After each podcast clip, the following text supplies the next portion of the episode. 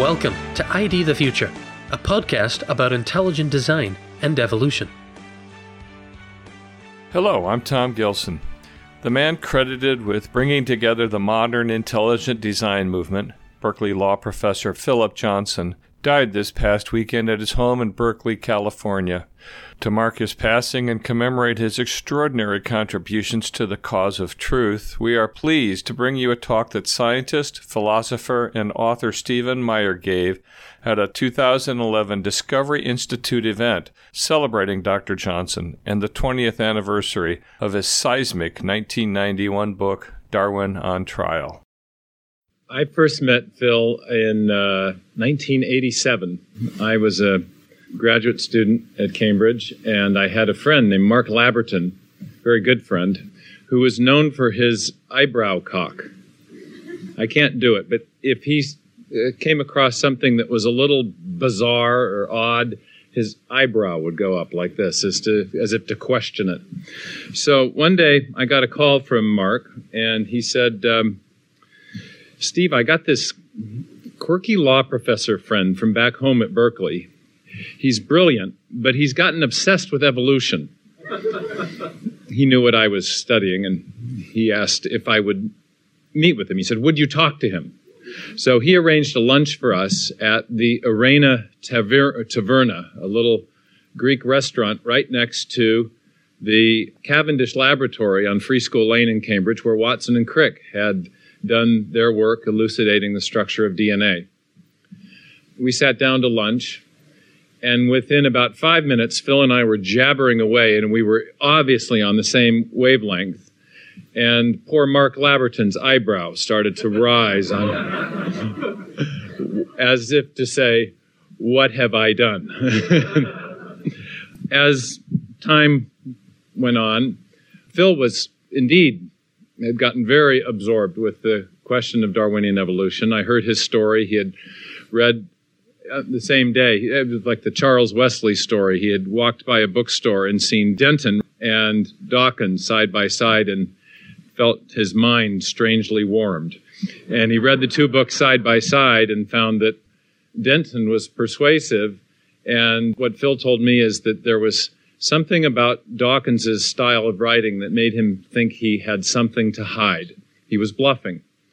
And of course, Paul has talked about this the way Phil uncovered the hidden assumption, the assumption that all evidence must be interpreted through the lens of naturalism, that we had to assume that every event, even the origin of all the animals and the Cambrian explosion, or the origin of man, or the origin of life itself, we had to assume that every event had a purely naturalistic or materialistic cause. That was a governing assumption of science, and therefore, no matter what the evidence was, it had to be fitted into that way of looking at the world. But if you ever once subjected that assumption to scrutiny, the evidence looked very different indeed. And that insight, I think, liberated many, many minds to consider an alternative way of looking at reality. And so that was a, one of Phil's intellectual virtues. But I'd like to just talk briefly about two other virtues of his that have made a big difference, I think, for many of us. The first one is his courage. I have often said that the overwhelming dynamic, the overweening dynamic of this debate is fear. There are many, many, many people who have come up to the water's edge, who have seen the problems with Darwinian evolution, and have counted the cost and recoiled. And this has happened so many times. I, I was doing some filing yesterday, and it, in some ways, it, it makes the heart sick brilliant scholars, scientists who have made approaches to us, who have talked to us. Some have come over, but many have seen just how much this costs and have been afraid and then will rationalize a different position later. Phil had the guts to take this on. In fact, I don't even think he was aware of it. I used to think of him as a kind of wrecking ball.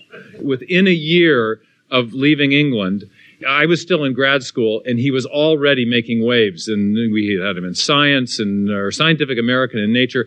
One of the things that illustrates this best is that within a year of taking on this subject, he is at the Campion Center at Harvard University in closed session having a debate with Stephen Jay Gould in front of a select audience of uh, really elite American intellectuals. And by almost all accounts, it was a fabulous event. They drew each other's measure, and it was judged to be a draw. And Phil walked away from that, not the least bit discouraged for two reasons. One, he gave Gould a hug after it was over, and he noticed in the embrace that Gould was nervously shaking. Secondly, he walked away, and I remember this comment. He said, Well, imagine just taking up golf and then a year later playing Jack Nicklaus to overtime. He said at that point he realized there was an upside in this. And part of the benefit of his fearlessness is that he attracted other people around him, people that needed to see that example to realize that there was an upside in this and that they too could make their contribution to this. And I remember Steve Ferguson coming up with this. We had a, a small conference at Pajaro Dunes in 1993 and that's where a number of us met for the first time. And it, it was a kind of uh, seminal is not quite the right word. It was an aha moment for a lot of people because everyone had the sense that they were they were harboring these doubts and isolation, and that maybe they really were crazy. And you got together, and there was Paul Nelson, a bright young guy doing his graduate work at University of Chicago, and Bill Dembski, and Jonathan Wells, and Mike Behe, and Doug Axe, and there were other people there, I think we can now reveal, who were in the Darwinian world. David Raup, leading paleontologist at the University of Chicago. He came because he admired Phil so much, and he also knew there were some big problems with the dominant view.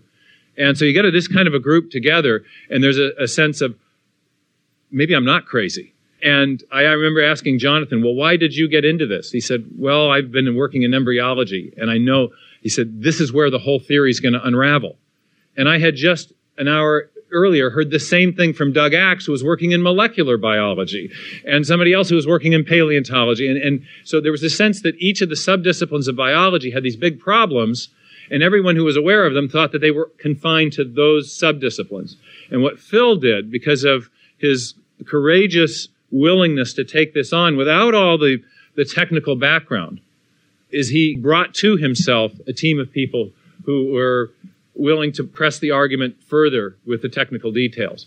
And Steve Ferguson, soon after, he called them Phil's gunslingers, who saw that this guy had what it took to win the, the shootout at OK Corral. And there were all these young Turks that wanted in on the action just so they could fire their pop guns too. So it was a, a great image. We later decided that wasn't the best way to present the ID movement as gunslingers, but nevertheless, it was Phil's courage that brought these people together. And then the other thing I would like to just give tribute to is, is his wisdom. On any number of occasions, I have called him for advice about very challenging, ticklish, sensitive matters. He's a terrific advisor. He has a, one of the great intellectual virtues, often known as prudence. There's so many things we could thank Phil for, but his courage, his prudence, his intellectual insight, and of course, finally, his friendship.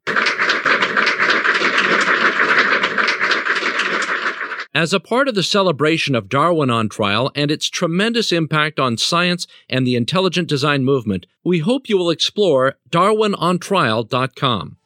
This has been a podcast of the Discovery Institute's Center for Science and Culture. Copyright 2011, Discovery Institute. For more information, please visit discovery.org forward slash CSC.